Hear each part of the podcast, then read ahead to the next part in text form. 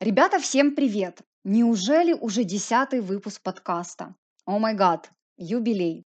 Надеюсь на дальнейшее продолжение этой истории. Сегодня будем общаться с экспертом, который знает об обучении все. Для чего, зачем и почему. Как говорится, знания никогда не бывают лишними. И особенно во времена, когда информация устаревает со скоростью света. В этом эпизоде говорим с Артемом Медведевым, Training and Development Manager в Astound Commerce, который уже 5-й год, кстати, тоже юбилей, развивает направление обучения и развития профессиональных компетенций в компании. У Артема широченный бэкграунд в сфере обучения. Он был менеджером IT Education Center, занимался организацией конференций, обучающих мероприятий и, я думаю, еще многими другими ивентами. А также работал в банковском, телеком и IT секторах. Кроме этого, наш гость – прекрасный спикер и оратор. Сейчас проверим, кстати. И я знаю, что он даже обучает других, как правильно выступать на мероприятиях, чтобы после раздавать автографы поклонников у черного входа. Артем, привет! Привет! Хочешь что-то еще добавить о себе и, надеюсь, как-то передашь мне свой автограф? Ну, с автографами это, конечно, такого никогда не было, и дай бог, чтобы такого никогда и не было. Я не любитель. Вот. Но по части добавить о себе, да, я думаю, что есть смысл добавить для того, чтобы наши слушатели понимали, почему я вообще имею право сейчас рассказывать что-то об обучении, немножечко дополню, да. Начинал я работать с телекома, компания Столит, это же мобильный оператор Life, проработал там 5 лет, работал в основном в сфере обучения уже тогда. То есть фактически всю свою сознательную жизнь, начиная с первой такой большой серьезной компании, в которой я работал в обучении. Затем была банковская сфера, 3 разных банка, там я занимался в основном лернингом, LMS-ками, лернинг-платформами, созданием курсов и так далее. Вот. После чего перешел в IT-сектор сразу на позицию руководителя учебного центра. Нужно было открывать учебный центр при одной компании, открыл. Достаточно продолжительный период времени он был прибыльным. В какой-то момент времени перестал быть прибыльным, и мы его поддерживали постольку-поскольку я больше уже занимался там всем остальным обучением уже внутри компании. То есть это был не просто учебный центр при компании, да, то есть я перенял на себя все остальные обучающие активности, вот. И после чего стал так называемый full stack training manager. Что это значит? Это значит, что весь абсолютно цикл, который связан с обучением и развитием персонала, он зацикливался, фокусировался и закрывался мной. То есть это и стратегия, это и модель построения тренинговой модели, это бюджетирование, это планирование, это реализация, в том числе и своими силами, да, репортинг, в общем, все.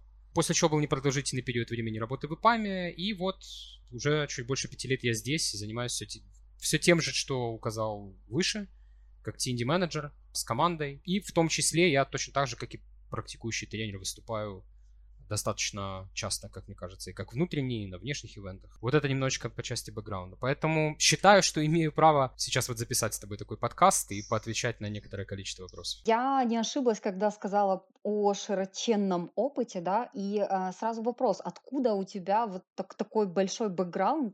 То есть ты все время учился, и это такой органический рост, или учился у кого-то, где-то перенимал опыт? Вот расскажи немножко об этом. Это классная история, ну, для меня, да, я не знаю, насколько она понравится слушателям, но для меня это... Мне всегда приятно это вспоминать, потому что, ну, я вообще считаю себя счастливым человеком в контексте именно профессиональной области и профессиональной сферы. Почему? Потому что я работаю в той сфере, в которой я хотел работать всю свою сознательную жизнь, и получаю за это компенсацию, которую заслуживаю. То есть фактически все началось с того, что я прошел свой первый тренинг и был до такой степени впечатлен, что я сказал, елки-палки, ну, скорее всего, это то, чем я хочу заниматься. Ну, то есть это очень классно, это очень круто. И тренинг действительно, я даже сейчас его помню, анализирую, он был весьма неплох. По работе с клиентами проводилось для нас прям 2-дневный, с выездом на природу, ну, все как надо. Красивый там загородный комплекс, все дела. И штука была вот в чем. Как я позже потом узнал, задачей, которую ставили тренеру дополнительной, это создать краткую характеристику по каждому из нас, кто был в группе. Мол, кто на что горазд. То есть нарисовать такой себе портрет конкретного сотрудника на будущее, то есть в чем он силен, да, то есть куда ему дальше расти. Потому что у нас была возможность вырасти из оператора, там, допустим, в лида, была возможность вырасти в технического специалиста, была возможность вырасти в тренера. И он вот выбрал как раз 3 людей, у которых он увидел вот этот потенциал, и одним из этих людей был я. То есть уже тогда звезды сошлись. Давай вернемся к сегодняшним реалиям. Вот, наверное, мы уже больше года в этом заточении или наоборот, я не знаю, как это, для кого. Многие работают из дома, кто-то из офиса все же продолжает, но многие мероприятия, они ушли в онлайн. И вот я не знаю, как ты, но мне кажется, что люди немного подустали уже от онлайна. Все меньше и меньше приходят на эти вебинары, все просто ждут презентации, регистрируются, да. Вот какое твое отношение к онлайн вообще мероприятиям? Как долго это будет вообще продолжаться с нами? Ну, конечно, зайду наперед, да, пока мы не вакцинируемся, но, возможно, ты что-то другое скажешь. И люди вообще чему-то учатся онлайн или все-таки они, знаешь, первые 10 минут слушают? Вот что ты скажешь как менеджер по этому направлению? Это 3 вопроса в одном, да, как говорится. Тут на каждую часть будет свой ответ отдельный. Но на самом деле все об одном, ты права. Значит, смотри, я как любой практикующий тренер, конечно, топлю за офлайн обучение, безусловно. Потому что оно более эффективное по многим причинам. Личный контакт, это возможность отслеживать изменения в групповой динамике, это больше свободы в плане задавать вопросы и получать ответы. Это прививание отношения, которое можно сделать намного более эффективное, когда у тебя есть личный контакт, да, то есть в офлайне, к теме. И самое важное, усваиваемость лучше. Не просто лучше, это доказанный абсолютно факт, абсолютно огромным количеством исследований. Вот. То есть я не могу не топить за то, что более эффективно, да. Но это все касается в большей степени soft skills, тут очень важно понимать. Потому что, с другой стороны, если в компании много офисов, да, в разных странах, с разными таймзонами, как у нас, то онлайн-обучение неизбежно и необходимость. Вот. То есть достаточно много шума было о том, вот как обучать людей онлайн, что теперь делать, как только, да, мы попали в эту ситуацию. Такое ощущение, как будто бы онлайн-обучения никогда не было в принципе. Но давай возьмем вот самых известных провайдеров, да, там обучения в мире. Это Coursera, там Skillshare, LinkedIn Learning. Я уже молчу об огромном количестве школ по изучению английского языка. Все они обучают онлайн и обучали онлайн. И достаточно успешно, да. То есть, в сущности, для меня лично, это, безусловно, мое личное мнение, но для меня лично ничего экстраординарного не произошло. То есть, никакой катастрофы, да. Мы просто перестроились на тот формат, который у нас был и раньше. Но тут тоже важно понимать, я все свои ответы буду делить, наверное, на 2 части. Это ответ, который касается конкретно нашей компании и вообще, ну, в общем. Что касается нашей компании, ну, еще раз, мы просто, если раньше процент проведения офлайн и онлайн у нас был где-то приблизительно равный, то сейчас это 95% онлайн и какой-то там 5% офлайн. Вот и все. То есть кто-то из нас как минимум 1 раз всегда был на тренинге в формате онлайн, был на каком-то митинге в формате онлайн, то есть получать информацию, передавать информацию, делиться опытом, например, да, там, проявлять какое-то творчество, а это главное основополагающее, да, само по себе процесса тренинг. Немножко поменялся процент, количество этих обучающих активностей, которые проводились, стали проводиться в онлайне по сравнению с офлайном. Качество обучения лучше все-таки в офлайне, когда есть это взаимодействие, да, и с тренером, и с аудиторией, или все-таки ты не видишь в онлайне, скажем так, большого отличия с офлайном? Я вижу. Более того, то есть у меня есть конкретные примеры, значит, людей, которые обучались в онлайне и людей, которые обучались в офлайне, в зависимости от того, по каким программам, ну, он офлайн, по моему глубочайшему убеждению, эффективней. Но тут тоже важно понимать, что мы не можем рассматривать офлайн как обучающая активность, которую вот все ребята собрались на тренинге, да, в какой-то комнате, неважно, это hard skills, soft skills или там по procedures, например, да, там каким-то processes. И разошлись. То есть, если так, то тоже эффективность будет не очень большая. То есть, должны быть еще предтренинговые активности, должны быть посттренинговые активности по поддержке этих знаний. Насколько сильно онлайн-обучение менее эффективно, чем онлайн, очень индивидуально. Как и все остальное, я думаю, здесь не открою секрет. Вообще, наверное, едва ли в моем докладе сегодня в этом подкасте будет слишком много таких секретов. Очень многие вещи, они будут интуитивно понятны. Просто я надеюсь, что я за счет своего доклада многие вещи смогу структурировать, да, в понимании наших слушателей. Очень многие вещи происходят приблизительно так же, как люди учились там в высших учебных заведениях. Ну, то есть, если ты стремишься к получению знаний и стремишься к их применению потом, да, об этом, я надеюсь, мы тоже поговорим чуть позже, то тебе не важно, кто у тебя преподаватель. Ты найдешь способ, как получить эти знания. И тебе не важно, в каком формате это все будет проходить. Ты все равно найдешь то, что тебе нужно. И получишь то, что тебе нужно. А если ты не очень стремишься к этому, если ты не очень заинтересован, то тогда в сущности без разницы, в каком формате ты проходишь обучение онлайн или офлайн. С этой стороны более-менее понятно, да, если я хочу обучаться, если у меня есть такое желание, то неважно, онлайн, офлайн, или я сама буду вообще без тренера что-то там учить, читать, но это будет менее эффективно, наверное. Но а если рассмотреть, да, другую часть, например, косты, затраты, то онлайн дешевле, чем офлайн? Да, безусловно. Онлайн дешевле, чем офлайн, но тоже тут, знаешь, опять-таки, тут нужно делить, то есть смотря что мы вкладываем в понятие косты, да. Давай возьмем так. Предположим, что у нас есть какая-то стратегическая задача обучить людей наших, там, новой методологии разработки, да, предположим. Меняемся на 360 градусов, теперь делаем только по скраму. Ну, предположим, да, такое же может быть, может. И для того, чтобы построить эту модель в компании, для того, чтобы обучить всех наших ребят, вероятнее всего приглашался бы какой-то зарубежный специалист, то есть тот, кто был у истоков, возможно, да, то есть создание этой методологии. Ну, я просто сейчас условно говорю. Это то же самое может быть применимо к любой другой активности, да. Вот. И, скорее всего, это был бы кто, ну, то есть, учитывая то, что это кто-то из-за рубежа, то, соответственно, проводилось бы обучение именно в формате онлайн. Такие тренера, они, как правило, стоят очень немало, да, то есть их время стоит очень немало. По сравнению там с другими офлайновыми тренингами, которые проводятся нашими украинскими специалистами, предположим, да, не в обиду будет сказано нашим украинским, я говорю сейчас просто об конкретном применимом случае к этому, да, к скраму. Конечно, это стоило бы дороже. Если мы убираем вот стоимость самого времени тренера внешнего, да, то, конечно, онлайн дешевле. Безусловно, дешевле, потому что, по сути, что тебе надо? Тебе нужен хедсет, тебе нужен ноут, тебе нужен тул для того, чтобы получить возможность объединять людей в одну конференс, либо же в одном месте. Все, больше тебе ничего не надо. Все остальное это просто payment тренеру. Если, конечно, не заморачиваться, знаешь, и не отправлять что-то участникам дополнительное по почте. Да, все верно, но... Да, понимаешь, в офлайне тут все идет. Тут идет и бизнес-трипы, тут идет per diems, да, то есть сюда вкладывается еще какое-то там техническое оснащение комнаты, там электроэнергия. Если нет тренинг-рума, то его нужно тоже арендовать. Ну, то есть, понимаешь, да? Это все это все доп-косты. И все if, да, то есть я в дальнейшем, у меня очень часто будет вот использоваться именно конкретно это сравнение, то есть если, да, слово если будет звучать достаточно часто, потому что очень много dependencies есть по процессу обучения. Но в целом так.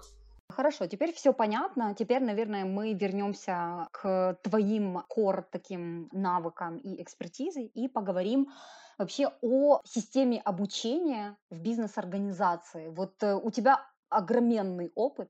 Расскажи, может, как-то кратенько, расскажи, как вообще построить такую систему, с чего начать, и будет ли эта система обучения, да, отличаться от индустрии, отрасли, в которой работает бизнес. Вот, к примеру, у тебя был опыт работы в IT, в телекоме, в банке. Вот на чем базируются общие какие-то понятия и в чем будет отличие? Ты просила коротко, да? Ну, не будет коротко. не будет коротко, вот прям вот от слова совсем не будет коротко. Но смотри, это очень хороший вопрос. Почему? Потому что модель существует. И вот сейчас для тех слушателей, которые послушают этот подкаст с целью получить информацию о том, а как же правильно, вот мне кажется, эта информация будет очень полезной сейчас. Значит, давай по порядку.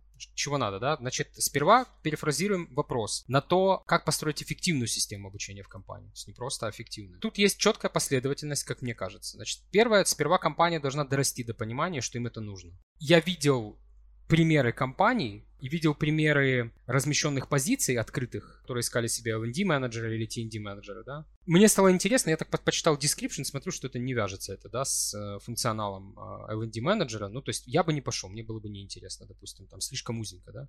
Я захожу в компанию, там меньше 100 человек, и у них там 2 офиса в Украине, например. Ну, там, неважно в каких городах. Это просто пример, я не говорю о какой-то конкретной компании. И я так смотрю на них и думаю, ну зачем? Ну, вам пока рано. То есть пока что рано. Этот человек не был бы занят на 100%, да? У него не было бы инволвмента вот на все 100%. То есть кто вам нужен, этот человек, там, может быть, middle, может быть, даже senior-левела, да, то есть который потом в конце концов там перерос бы в менеджер. Но менеджер на таком уровне не нужен точно, потому что стейкхолдеров еще слишком мало, с которыми приходится работать, да. Запросов разнообразных и разнородных слишком мало для того, чтобы занять этого человека на 100%, да. То есть, ну, вот к чему я говорю. То есть компания должна дорасти. По моему мнению, ну, то есть я для себя уже выстроил такую, знаешь, где-то... как тебе сказать, даже определенную градацию, то есть с какого момента, да, компания считается готовой, там, в моем понимании. Вот как только в компании условных там вот 400-500 человек уже есть, работает, все, уже можно задумываться над этим направлением очень плотно. То есть уже прям надо его планировать, как его открывать и кто этим будет заниматься. И тут наступает следующий этап, когда нужно найти, собственно, менеджера, который все это дело построит. Не специалиста, не эксперта, а именно менеджера, который сможет построить процесс, который сможет создать модель, который сможет создать структуру, и под эту структуру уже набирать исполнителей, которые смогли бы это дело реализовывать. При этом он смог бы самостоятельно что-то проводить в идеале, да, ну, чтобы не заскучал. Привлекать необходимых людей из необходимых департаментов для реализации тех или иных инициатив. Ну, плюс выступать еще и в качестве проект-менеджера тех же и других инициатив компании, которые связаны с обучением. То есть нужен конкретно менеджер. Да? Является менеджер, он формирует понимание того, чего мы хотим в будущем, да, от обучения. То есть вот что конкретно послужило целью для нас, что вот нам понадобилась вот своя система обучения и менеджер под эту историю. Как правило, через некоторое время появляется профиль сотрудника. Да? То есть это то, чего, как правило, нету, ну или там не особо развито, да, там в компаниях, которые меньше 500, опять-таки не во всех, далеко есть компании, которые с этим справляются, но это то, с чего, как правило, начинается. То есть мы должны понять, кто профиль нашего сотрудника и на каждой позиции, да. То есть для каждой позиции мы должны сформировать набор скиллсета по всем уровням организации и по всем вертикалям организации. Уровень вертикальный, то есть это в рамках одного департамента по каждой позиции, там, что должен уметь делать джун, какие у него должны быть навыки по хардскиллам, по софтскиллам на каждом из уровней. Джун, мидл, синьор и выше, куда там в зависимости от оргструктуры компании. И на горизонтальном, ну то есть это уже уровень менеджера, предположим, то есть что нужно для сотрудника, что нужно для менеджера, да, то есть для менеджера, вероятнее всего, понадобятся какие-то другие уже скиллы, другой скиллсет, и технический, и софтовый, да, и скорее всего больше софтовый, чем технический. Как только создается такой профайл, да, то есть профиль сотрудника по всем уровням организации, значит, мы должны провести гэп-анализ. Проводится гэп-анализ. Гэп-анализ в плане того, ну хорошо, окей, вот там наша, там, условно, наше количество сотрудников, которые находятся на позиции джуна, или там мы хотим нанять кого-то на позицию джуна, да. Значит, вот мы кого-то нанимаем, просто пропускаем его через вот этот вот фильтр нашего job description и нашего профайла сотрудника. И мы понимаем, ага, значит, вот у него есть то-то, а вот этого вот нету. А мы хотим, чтобы он был вот там-то, да, допустим. То есть вот тебе, дружище, уважаемый джун, для того, чтобы стать медлом, нужно, какое-то количество времени опыта, плюс тебе нужны специфические знания по тому-то, потому-то или по тому-то направлению. По хардскиллам и по тому-то, потому-то, потому-то направлению, по софтскиллам, да. Все, вот тебе есть, гэп-анализ проведен, все, вот у тебя есть четкая картина. Человек понимает, что ему надо, чтобы стать медлом, опять-таки это все примеры, да. Человек видит это визуально, то есть это обязательно должно быть в общем доступе. Человек видит это визуально. Человек в какой-то момент времени понимает, что какие-то вещи он знает, где достать, да, самостоятельно, допустим, у кого спросить, где-то что-то почитать. А какие-то вещи он не знает или не понимает, где ему достать, взять, почитать, у кого спросить. Вот тут-то и приходит та самая система обучения, которая заполняет вот эти гэпы и помогает сотруднику вырасти с одной позиции на другую. Ну и так далее, и так далее, и так далее. Опять-таки, либо же горизонтально, там то же самое, переход с одного департамента в другой. То же самое переход из одного подразделения в другое, да, там из одной бизнес-модели. И потом только начинается АПО, это анализ потребностей в обучении, да, то есть как только мы все это дело определили, мы идем в департаменты и спрашиваем, ребята, а что именно конкретно вот из всего из этого у вас вот болит больше всего, да, то есть давайте приоритизировать. При этом анализ потребностей в обучении как мы делаем? Мы идем общаемся с менеджерами, мы идем общаемся с ключевыми сотрудниками в каждом департаменте для того, чтобы подтвердить, действительно ли, не потому что мы не доверяем менеджерам, да, а потому что менеджеры, ну, как бы ключевые сотрудники в департаменте, они чуть ближе. Ну, у них более прикладной такой, наверное, подход, да, они понимают. Ну, опять-таки, depends, да, то есть в зависимости от компании, то есть есть разные менеджеры, да, то есть есть менеджеры, которые стали менеджерами, будучи проджект-менеджерами, да, и у них там технический скиллсет, ну, вероятнее всего там поменьше. Есть те менеджеры, которые пришли конкретно из технарей. Ну, то есть это их был естественный путь развития в организации. Ну, то есть там как бы все в порядке будет. Но так или иначе, что-то менеджерам может быть неизвестно доподлинно. То есть в чем-то они могут сомневаться. Что-то они могут, то есть где-то могли измениться условия, да, и они могли там не уследить за ними, потому что это вот-вот недавно произошло. Ключевым сотрудникам в рамках департамента это всегда виднее. И всегда они ощущают это лучше, да, чем тот же менеджер. Ключевой сотрудник департамента может добавить еще какую-то определенную часть информации. И на этом тоже дело не заканчивается. Что следующее у нас идет? Обязательно, все непременнейшие, у нас должен идти survey, да, желательно глобальный, на каждого абсолютно сотрудника. Постараться involve, да, engage как можно большее количество сотрудников, чтобы они его заполнили. Survey, как правило, это достаточно не самый короткий, то есть там на его заполнение где-то с полчаса должно уйти точно. И там мы разбиваем наше обучение на внешнее и внутреннее, спрашиваем, чего не хватает, удовлетворены ли вы, достаточно ли вам качества, достаточно ли вам количества, да, то есть тех или иных обучающих активностей. Разбиваем все на подразделения: hard skills, soft skills, external, internal, corporate subscriptions, отдельно certification, if applicable, да, то есть если это applicable к организации, и отдельно там какие-то, допустим, я не знаю, библиотека, предположим, да. Вот мы создали такой сервей, запустили на ребят, и все, у нас уже сформировалась какая-то более-менее целостная картина. Значит, что мы потом делаем? Потом идет процесс анализа. То есть мы собрали данные в рамках анализа потребностей в обучении. Данные мы собрали. У нас есть данные менеджеров, у нас есть данные key employees, у нас есть данные всех сотрудников вообще в рамках этой формы, да, там, сервея. Ну, неважно, в каком формате она будет запускаться. Данные собрали? Собрали. Теперь что нужно делать? Проанализировать. Как проанализировать? Ну, то есть вот у нас огромный ворох из данных. То есть кто-то хочет там курсы кройки и шитья, да, а кто-то хочет advanced JS себе, предположим. Как понять, что важно, а что не важно? Как понять, как приоритизировать, да, например? Как понять, с чего начать? И тут мы опять поднимаемся на уровень выше. Как понять? Мы поднимаемся выше и смотрим на цели компании. Официальные цели компании, которые пошарены тоже, ну, конечно, очень желательно, чтобы они были пошарены на всех сотрудников и были в свободном доступе абсолютно для каждого сотрудника компании, чтобы они не скрывались. И просто алайним вот эти вот конкретные запросы на обучение с целями компании. Если одной из целей компании является, ну, допустим, предположим, да, опять-таки фантазируя, увеличить JS-практику там на какое-то определенное количество процентов, да, или получить конкретно с вот этой вот, с того участка бизнеса, который работает с JS, да, с JavaScript, получить такой-то revenue, да, то очевидно, что для нас как бы JS будет одно из тех направлений, которые мы должны будем прокачивать у людей. Ну, а если кто-то просит себе там персональные курсы по психологии, да, предположим, ну, едва ли это может быть частью целей компании, которая работает в нашей индустрии. Может быть, специфика не Training Development Department, да, это уже более такие социальные, скажем, программы в компании, и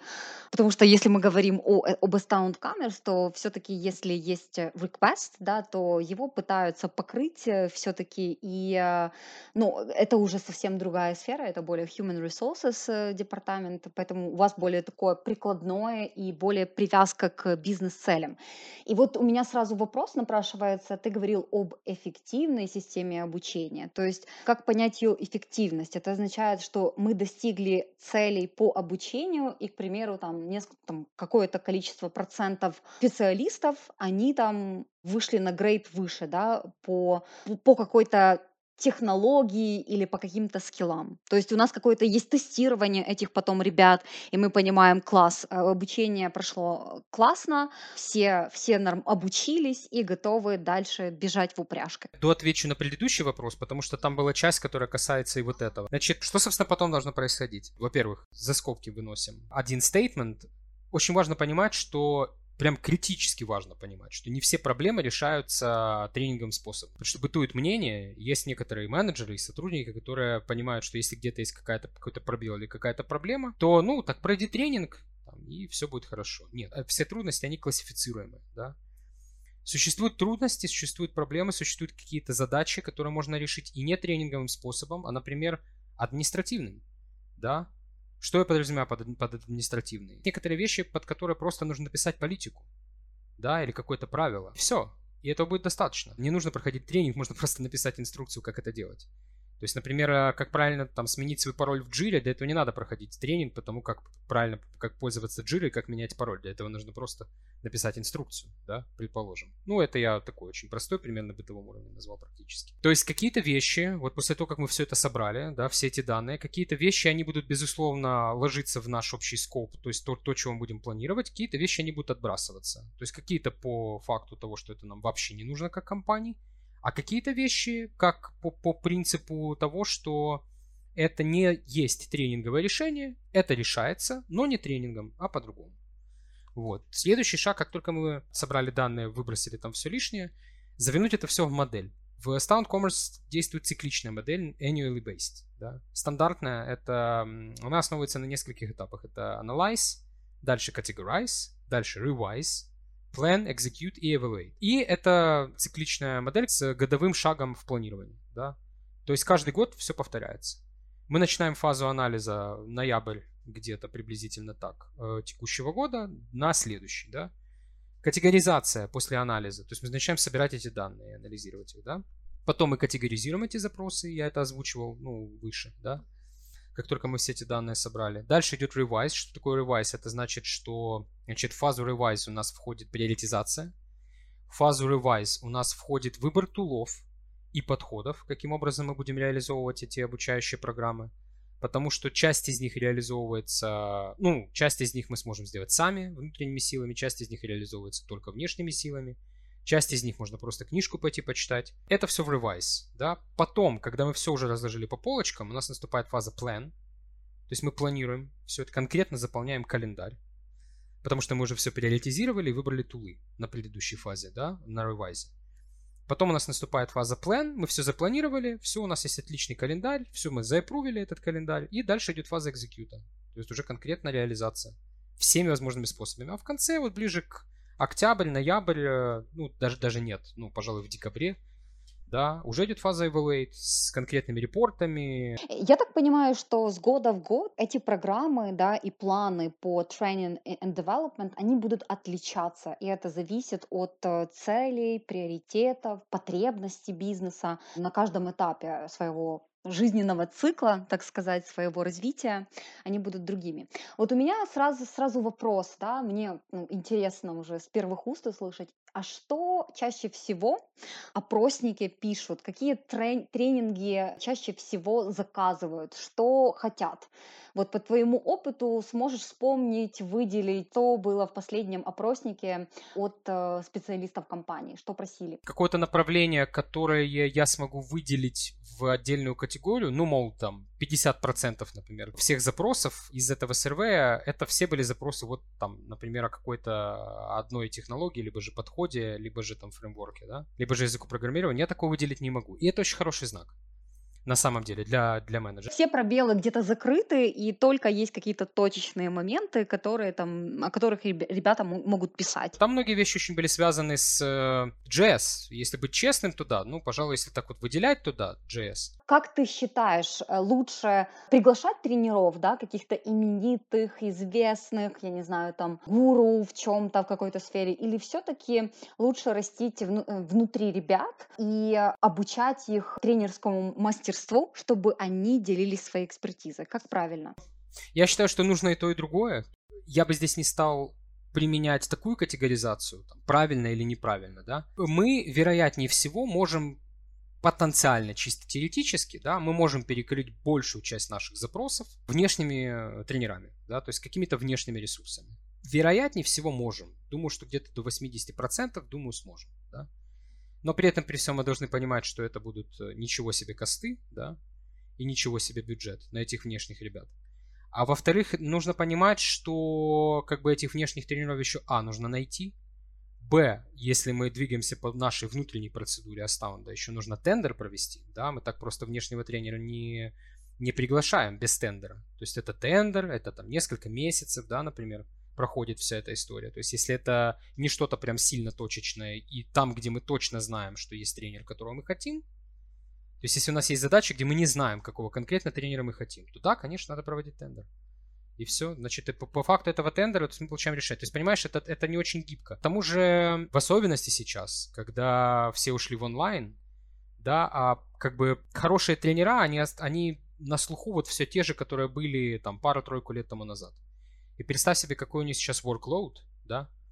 Вот я знаю, например, Стратоплан сейчас, да и не только Стратоплан, они ищут себе тренеров в помощь, да, потому что запросов много, они не справляются усилиями того штата, который есть у них сейчас, да, предположим. Не только они. Это, к слову, просто. Это те, про которые я просто точно знаю. Этих крутых тренеров, то есть где их expertise is proven, их еще нужно поймать, их нужно еще запланировать там, на какое-то количество месяцев вперед, да. И только тогда, возможно, если ничего не произойдет, если все будут, слава богу, живы-здоровы, да, знаешь, и ни у кого не будет никаких накладок, этот тренинг может быть проведен. Вот с какими сложностями можно столкнуться, если все делать только внешними силами. В то же время внутренними силами тоже не все получится сделать. Ну, то есть до момента, пока не произойдет вот любое, даже любое серьезное, да, то есть такое существенное изменение по нашим процессам, по структуре, по подходам. Вышла новая версия Java, да, предположим. Вышел, я не знаю, там, переходим с ES6 на ES7 или там ES9, да, предположим. Мы начали делать проекты с headless approach, да, который основан на Node.js, а у нас вообще до этого Node.js как бы экспертизы не нужна была, а теперь нужна. Все, вот как только ты понимаешь, что происходит такого характера изменения, в компании может не быть ресурсов с необходимым нам скиллсетом. Либо же это какие-то очень срочные, вот мои любимые, да, прям, ну, у меня все это точно так же, как и у всех на любом проекте. Мои любимые ad-hoc запросы, когда, Артем, нам надо крутой тренер, там, через 2 недели, который сможет провести для нас 4 двухдневных тренинга, да, каждый из которых будет стоить, там, не знаю, $100, да, предположим. Тут тоже, как бы, нужно понимать, что всегда нужно анализировать. Ну, то есть, если возвращаться к твоему вопросу, что, по моему мнению, лучше не лучше или правильно-неправильно, я тебе так отвечу. Я всегда был сторонником того, чтобы развивать внутреннюю экспертизу. То есть, в первую очередь, когда прилетает какой-то определенный запрос, я в первую очередь смотрю на то, можем ли мы это сделать сами. И только потом, если я понимаю, что самим нам это сделать не получится вот никак, ни при каких обстоятельствах, вот прям вот вообще никак. Или что внешними это будет сделать дешевле, или что внешними усилиями это будет стоить быстрее, да. При этом внешне, я же говорю, не только тренер, да, там какой-то. Это же может быть и курс, да, предположим. Там на том же Udemy, на Pluralsight, на Coursera, да, том же. Это может быть и внешняя онлайн-библиотека, наш subscription, он все еще рабочий, да, в этом случае, будет рабочим еще очень долгое время. Вот, то есть мы ищем варианты. Но в первую очередь, да, я, безусловно, буду топить вот до того момента, пока это будет возможно, чтобы любую из обучающих активностей реализовывать своими силами, в первую очередь. Я так понимаю, что ты много работаешь с ребятами внутри компании, да, которые ведут тренинги или готовят эти тренинги или какую-то лекцию. Как ты их вовлекаешь в эту работу, в процесс обучения? Чем мотивируешь? Что обещаешь? Поделись, как в Астаунде мотивируешь тренеров. Я знал, что где-то подвох какой-то будет все-таки. Не все будет так просто, да? В нашем подкасте сегодняшнем. Ну смотри, да, это, конечно, больная мозоль. Причем те люди, которые занимаются обучением, я думаю, что сейчас многие из вас разделяют мою боль, да? Это сложно. Ну то есть это всегда сложно. И тут тоже вопрос, знаешь, в подходе. И вопрос в стратегии, которую выбрала компания. То есть в нашей компании есть позиции, за которыми закреплена эта необходимость. Ну, то есть на уровне прям вот job description, да. То есть начиная с сеньорных позиций, начиная с позиции там лида, technical practice lead, principal, да, и так далее. Это можно закреплять на уровне самой позиции, да, прям в job description, что один из job responsibilities – это делиться знаниями. Проводить онбординг, проводить менторинг, коучинг, да, сотрудников, создавать data knowledge bases и так далее. Для меня, ну вот как для T&D-менеджера, да, для меня это, конечно, самый лучший сценарий. То есть я точно знаю, что это есть в job description и в job responsibility с того или иного сотрудника от той или иной позиции. Я точно знаю, что я могу к нему обратиться, и он, грубо говоря, ну там, может быть и отвертится, но до поры до времени. Потому что рано или поздно он точно реализует ту или иную программу обучения, да. Но есть ребята, у которых нет такого. И бывают ситуации, когда, извини, дружище, проект важнее. Ну, то есть, как бы у меня точно не будет времени этим заниматься в личное время, потому что в личное время у меня семья, дети и все остальное. А в рабочее время у меня сейчас этого времени просто нет, потому что я там уже на 120% заасайнен по 4 разным проектам. Это шутка, у нас такого нет. Assignment всегда четкий. Значит, собственно, вот что делать с этим? В первую очередь я, безусловно, объясняю важность. Да? Говорю, что это возможность попробовать себя в новой роли, прокачаться самостоятельно. Потому что при попытках knowledge-шеринга ты сам прокачиваешься, потому что тебе задают вопросы, иногда сложные. И для этого тебе самому нужно порыться, посмотреть, призадуматься. Где-то напомнить себе какие-то части. Да? Как бы еще один подход — это то, как это может работать, да, и то, как это иногда работает. И третий, вообще недавно один из наших ФМов сказал, что, по его мнению, любая работа должна оплачиваться. Да? И в целом мы к этому... Я его мнение разделяю. И считаю, что мы к этому медленно, но верно идем. Что это значит? Это значит, что любая non-billable работа, которая проводится в non-billable время, кроме факта того, если человек на бенче находится, то есть на данный момент без проекта, да, и он имеет соответствующую квалификацию, он точно будет этим заниматься, и мы в первую очередь перейдем к такому. Но вот сейчас бенча у нас нет, насколько я знаю, да, существенного точно нет, вообще практически нет бенча. Вот, и мы планомерно идем к тому, что мы просто будем платить за это. Каждый non-billable час, который будет потрачен на все non-billable активности, в которые входят тренинги, создание databases любых там и проектных, и, точнее не проектных, а вот конкретно на развитие, проведение интервью на вход, да, сотрудников, менторинг, коучинг активности новичков, да. Вот думаю, что рано или поздно, и скорее рано, чем поздно, мы придем к тому, что да, все эти часы будут оплачиваться. Потому что на сегодняшний день, если раньше наш workload позволял еще где-то находить подобные ресурсы, да, где-то у кого-то были промежутки времени в рабочее время, да, то есть где там какие-то полчаса там, или час, когда сотрудник мог отвлечься и помочь, да, то сейчас этого нет вот от слова совсем. И тогда два варианта, то есть либо же оплачивать, либо же есть второй вариант, это нанимать тренера, внутреннего тренера по конкретному направлению, которое в компании является одним из приоритетных. У нас есть двое тренеров таких на данный момент сейчас. Тренеров в рамках департаментов. Это QA-тренер и фронт-энд-тренер, да. Но и это не панацея. То есть это не всегда панацея, да. То есть бывают вещи, тренер тоже, он один, да, и тоже его workload, его capacity, она не резиновая. Точно не сможет самостоятельно покрыть абсолютно все запросы всех сотрудников своего департамента. Возвращаясь, к более таким общим темам, скажи, как, по твоему мнению, обучение – это вообще дорогое удовольствие для бизнеса? И, мы уже слышали, да, что есть возможности, варианты обосновать эту необходимость менеджменту, но вот как измерить так называемое ROI? Как понять, что программа сработала, показала отличный результат, и меряешь ли это ты в компании? То есть ты провел какой-то тренинг или по результатам года? Как это происходит в твоем случае в Astound? Так, сколько там было? 4-5 вопросов тоже в одном, да? Я постараюсь ответить на каждый из них. Давай начнем с самого начала. Вот с самого первого, обучение – это дорогое удовольствие для бизнеса или нет? Не дешевое, так скажем. Но при этом цифра тоже очень серьезно будет варьироваться в зависимости от подхода к формированию этого бюджета. Если это происходит на начальном этапе построения подобной системы в организации, то, как правило, несколько разных моделей при формировании этого бюджета вплетается, то есть существует. Например, такие вопросы, как будет ли входить оплата non-billable активностей именно конкретно в T&D бюджет, да? Или она все-таки будет оставаться за бюджетом функциональной группы или департамента. То есть, если будет, то это, ты же понимаешь, это совсем другие цифры. И это сразу очень много бюджета сразу. Вот очень много. Очень много плюс. Потом, будем ли мы исходить из принципа фиксированной суммы, которая будет выделяться на обучение каждого отдельно взятого сотрудника в год? Или это будет фикс-бюджет на все? Да? То есть в чем разница в подходах? Мы можем выделять какую-то фиксированную сумму на обучение сотруднику в год. Допустим, $50 на человека, да? И таким образом бюджеты считать. Пожалуйста, все, что входит в эти $50, пожалуйста, используйте. Да?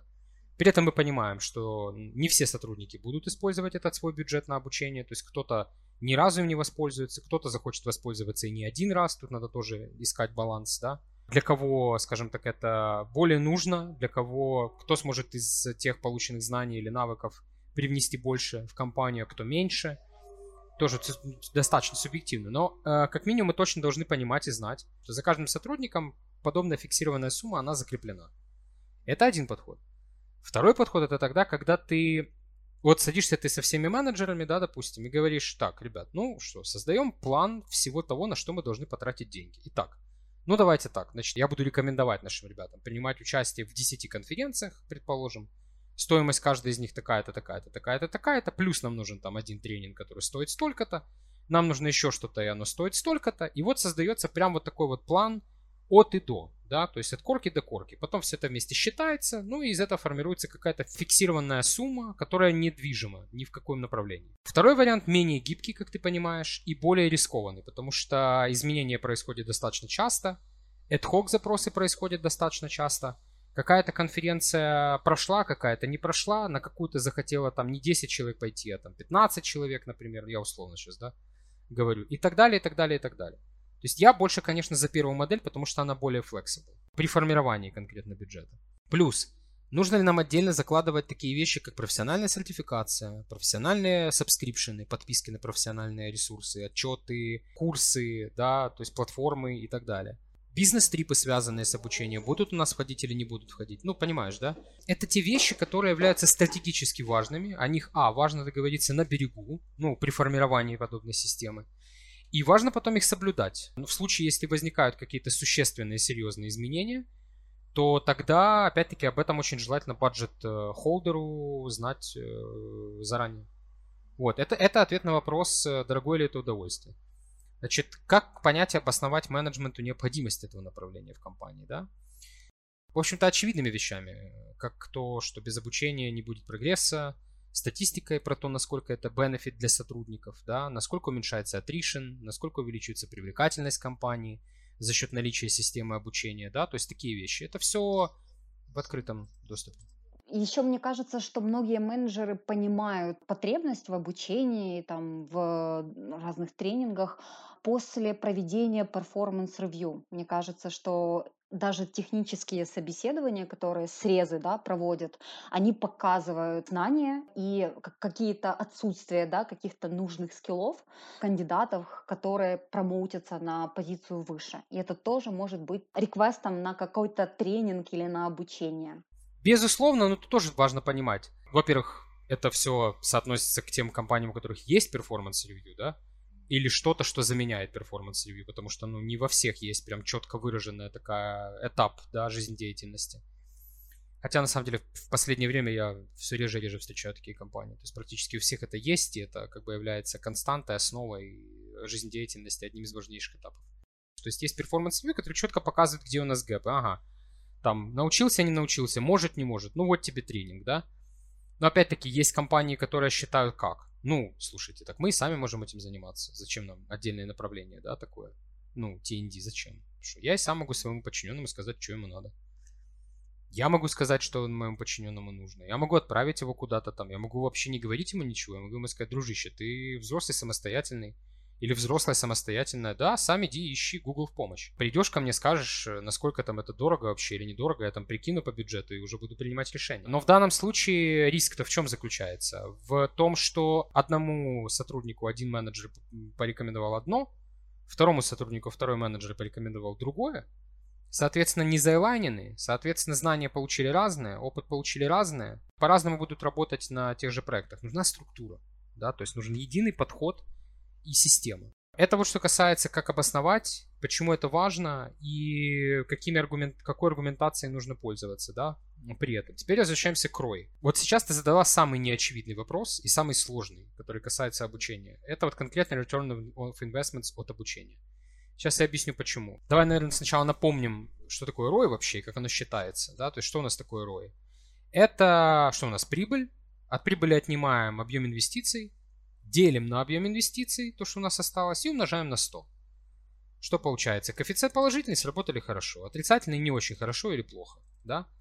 И вроде как все достаточно просто считается. Ну, то есть, что взяли себе, ну, чтобы прибыль не можем посчитать. Можем, конечно, что мы объем инвестиций не можем посчитать. Да, легко. А там дальше уже как бы элементарная математика. Объем инвестиций – это тот показатель, который вопросов не возникает. Эта штука достаточно очевидная. А вот в показателе прибыль очень даже возникают вопросы. Потому что мы не можем быть уверены в том, что наша прибыль была достигнута только за счет обучения, правильно? Может быть, это реклама, может быть, это sales, Может быть, хорошо сработал статус компании, ее место на рынке, да? То есть такие вещи. Это всегда какой-то набор из показателей. Если бы мы точно знали, что наши результаты, что наши труды, что наши показатели, в особенности по факту revenue, были достигнуты только за счет обучения, то тогда вообще все просто элементарно. Берем себе нашу прибыль, ну, подставляем формулу и считаем. А так не очевидно, что прибыль была достигнута именно за счет этого. И вот сейчас мы к самому интересному приходим, да? Значит, есть у нас две модели оценки эффективности обучения. Другого больше никто ничего не придумал. Лучше никто ничего не придумал. Все они безумно и дико сложные. Ну, то есть в реализации. Я сейчас попробую их объяснить, да, на пальцах. Постараюсь объяснить это так, чтобы было понятно, в чем конкретно сложность. Собственно, это модель Киркпатрика и модель Филипса. Собственно, методология оценки эффективности обучения Киркпатрика и Филипса. Самая известная — это модель Дональда Киркпатрика. Значит, о чем она говорит? Она состоит из 4 разных фаз, да. Модель Филипса состоит из 6 фаз. Модель Киркпатрика в чем заключается? То есть как мы меряем? Первое, что нужно померить, когда мы говорим об эффективности обучения, это реакция. Что означает реакция? Это как учащие оценивают сам курс. В нашем случае компания Astound — это фидбэк-форма по факту проведенного обучения. Реакция бывает эмоциональная и рациональная. То есть если мы забрасываем фидбэк-форму, она может быть дадена достаточно эмоционально, без рационального подспорья. То есть уже здесь начинаются определенные нюансы. Да? Мы не можем ориентироваться на нее как на догму. Померили, собрали фидбэки. Второй этап – это обучение. Конкретно, что учащиеся усвоили из курса. Как проходит эта стадия? Или сразу, или через некоторое время, как кто привык. Ну, желательно, чем раньше, тем лучше. Мы даем, кроме фидбэк-формы, еще и тест какой-то.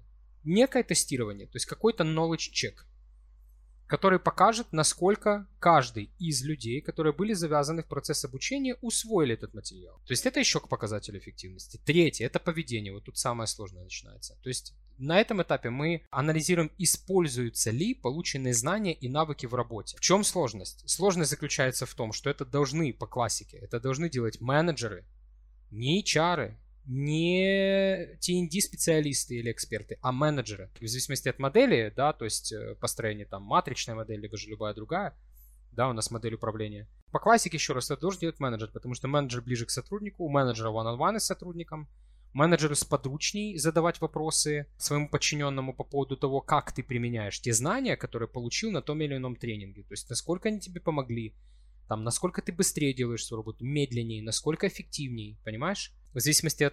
У нас в компании есть менеджеры, у которых более 30 подчиненных, более 40 подчиненных, есть такие. Вот представь себе, как помимо всего прочего, помимо всех тех действий, которые менеджер должен производить по отношению к своему подчиненному, вот если еще и это отслеживать, и это же не один тренинг, это же надо отслеживать каждый из тренингов, которые прошел сотрудник. Еще одна сложность в этом третьем этапе заключается то, что мы можем пощупать, поменялся ли паттерн работы человека с тем или иным запросом или с той или иной ситуацией по факту тренинга не раньше, чем через 3 месяца. И это все только третий этап. То есть мы сначала должны померить удовлетворенность фидбэк-формой, потом запустить тестирование, собрать данные, дождаться, пока пройдет 3 месяца, приставать к ФМу по поводу всех его подчиненных, которые приходили на этот тренинг, чтобы понять, насколько сильно поменялось его поведение, реакции, эффективность, выполнение задач, скорость и так далее, да? И вот это все только третий этап. И вот тогда, когда мы собрали все вот эти данные, у нас наступает 4-й этап, то есть это результат. И, собственно, здесь мы подводим данные, то есть как обучение повлияло на эффективность компании. То есть мы собираем вообще все по компании, с каждого департамента, с каждой функциональной группы, с каждого сотрудника. Все это сводим в единую датабейс и анализируем. Ну и дальше уже разные подходы. И это модель Киркпатрика. А модель Филипса, она просто элементарно добавляет еще 2 фазы. Одну нулевую фазу, это исходные данные и затраты. Это по факту сколько было потрачено на обучение. И последнюю, 6-ю, это ROI, окупились ли инвестиции. То есть модель Киркпатрика финансовую составляющую не включает сюда. Она просто оценивает как вот эффективность самого обучения. А модель Филипса, она еще и добавляет финансовую составляющую. Но еще раз, и даже если мы будем использовать модель Киркпатрика, все как вот по канонам, да, от и до, фаза за фазой, все будут вовлечены, никто не будет филонить, все будут заполнять фидбэк-формы, да, то есть это, ну, это утопичная ситуация, просто нужно это понимать. И даже если это все сложится в единую картину, мы все равно не придем к объективным цифрам по конкретно ROI, потому что, опять-таки, у нас нет уверенности, что сотрудник за счет этого конкретного обучения дал именно конкретно вот такой результат. А может быть, у него, я не знаю, ребенок родился, и он хэппи, он восторженный, у него прилив сил и фантастика. Или наоборот, да, там, я не знаю, у него начались там трудности со здоровьем, например, да, там трудности психологического характера. И ты как его не учи, это никак не повлияет на его результат. То есть его результативность так или иначе будет падать. Но хотя ты тренингом можешь пичкать его хоть каждый день, понимаешь, разными. Вот. Но он как бы, да, окей, хорошо прошел, но эффективность не выросла. Вот такой развернутый, но надеюсь, что достаточно понятный ответ по ROI. Поэтому я рекомендую тем, кто захочет, да, допустим, те, кто сейчас работает в обучении, пока еще не менеджер, захочет им стать в будущем, ближайшем там, или дальнем будущем. Или для тех, кто уже менеджер, ну, там, предположим, собираются менять, я не знаю, там, менять место работы, да, будьте готовы к тому, что ваш потенциальный работодатель точно, ну или ваш текущий работодатель точно будет задавать им эти вопросы. А давай мы создадим для тебя KPI, а давай-ка мы посчитаем return of investments с тех инвестиций, которые я в тебя хочу вложить, потому что мы должны понимать, что TND это вполне себе даже дотационная функция, то есть в нее нужно вкидывать прилично денег. Я бы отвечал так. Мне было бы комфортнее работать на этой позиции, если бы результаты моей работы не оценивались в KPI, либо же в ROI, а оценивались в конкретных целях и задачах, и их достижений. При этом цели и задачи я могу себе поставить сам, ну, имеется в виду по факту департамента, и на основе собранных данных. И они будут по смарту. Пожалуйста, все тоже у всех на виду, я всем покажу, что, чем я конкретно сейчас занимаюсь, какие у меня конкретно сейчас есть направления, докуда я двигаюсь. Вот так. Потому что KPI и ROI, как мы уже выяснили, это такой, знаешь, ну как сказать, это показатель, который можно, конечно, будет приплести сюда. Но для этого недостаточно только одних лишь усилий менеджера. Да, я с тобой полностью разделяю эту мысль, и более того, мне кажется, сейчас модель KPI, она отживает свое, и более, да, следует ОКР, ставя правильные, большую цель в разрезе маленьких, да, чего мы пытаемся достичь. Поэтому я согласна, иногда на пути к достижению там, или выполнению KPI очень много факторов и вещей упускается. Больше урона бизнесу, чем если бы человек работал просто на достижение нужной цели и делал свою работу хорошо, а не в количественном каком-то измерении выполнить какие-то задачи. Было очень, на самом деле, интересно, и я думаю, что мы могли бы еще с тобой говорить и говорить, и у меня еще есть много вопросов, но, наверное, я переведу их в блиц-блок и попрошу тебя кратко ответить, как можно, да, короче, небольшой блиц для тебя. Артем, что важнее, hard или soft skills? Когда что, скажем так. Когда кодишь, важнее hard skills, когда общаешься с людьми, важнее soft skills. И сразу же в дополнение вопрос. Эффективно ли обучение софт-скиллам без последующей отработки на практике? Нет, абсолютно, потому что, опять-таки, это мое мнение, да, ну, то есть смотри, а смысл тогда учиться софт-скиллам, если негде их отработать?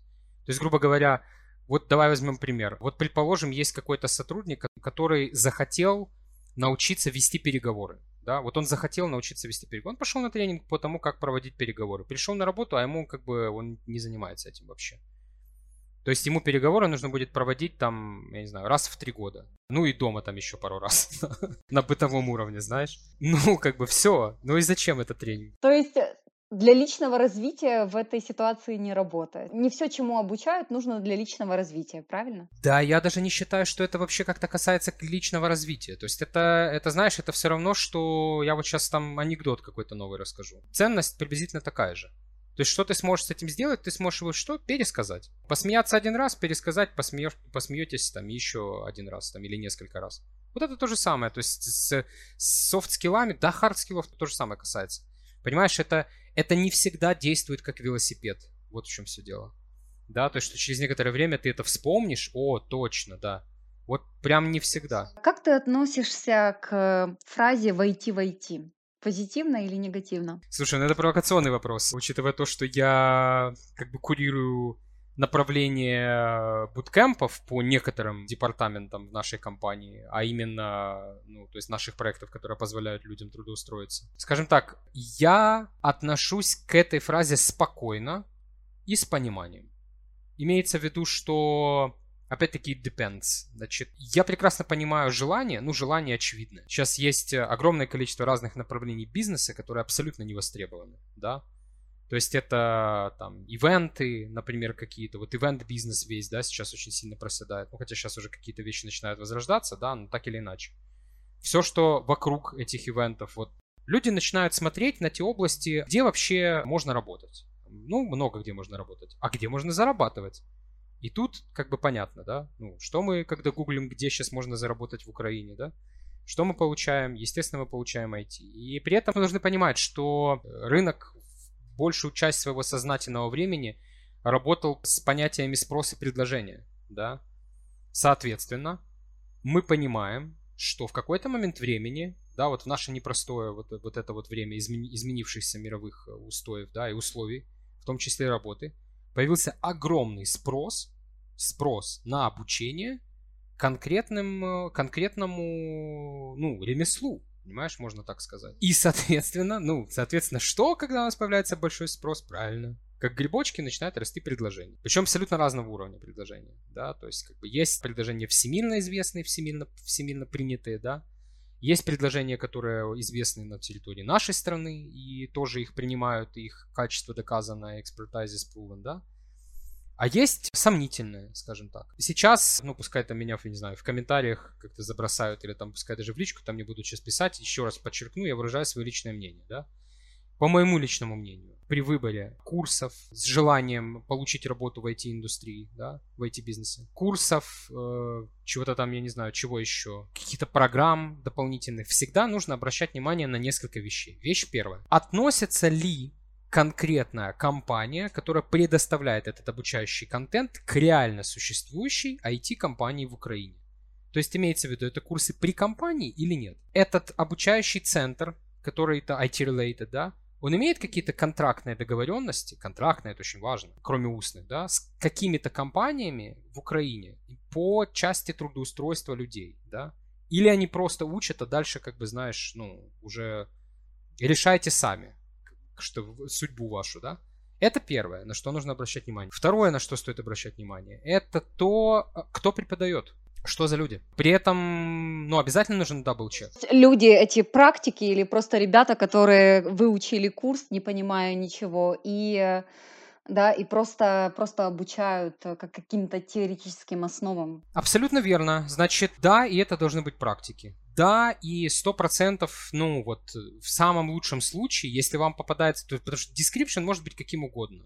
Title может быть каким угодно среди тренеров, и description этого тренера может быть каким угодно. Я очень рекомендую сразу же начинать серчить этого человека в LinkedIn, в первую очередь. Если в LinkedIn нет информации о его предыдущем опыте, текущем опыте, да, постараться как-то перепроверять информацию по-другому.